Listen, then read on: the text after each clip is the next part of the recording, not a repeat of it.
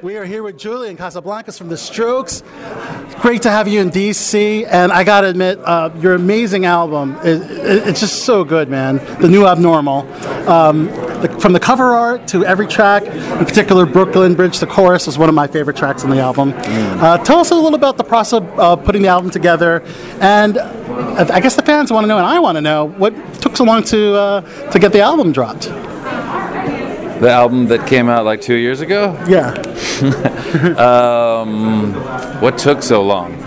From, oh, uh, I don't know. We're just uh, working with Rick Rubin, uh, Yeah. strange locations, and um, I don't know. We just we, we worked for a few months, and then we didn't work for like six months. I don't know. Just Uh, nothing to do with COVID, or no. We finished it before COVID. well, that's a, that's a that's a good one.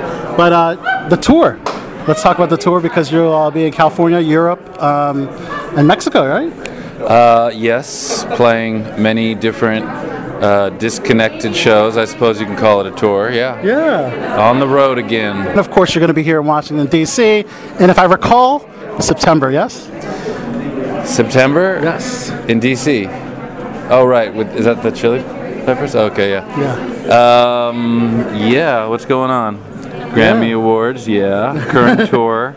Cover art. The thanks. cover art is dope. Ever heard of him?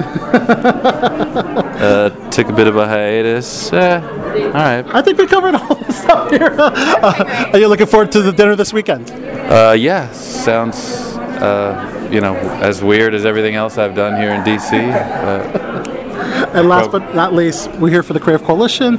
Tell us how important the arts is to you and funding arts in schools.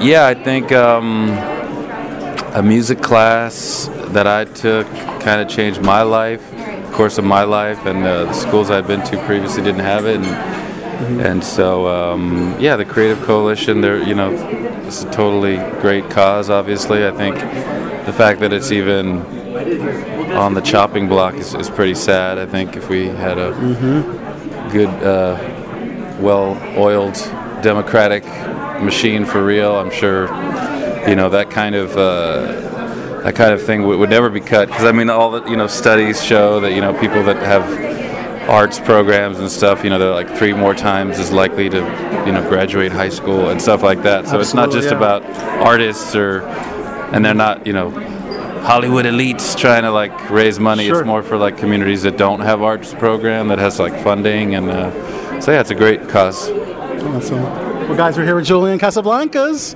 It's all about the arts here tonight. Thank you so much.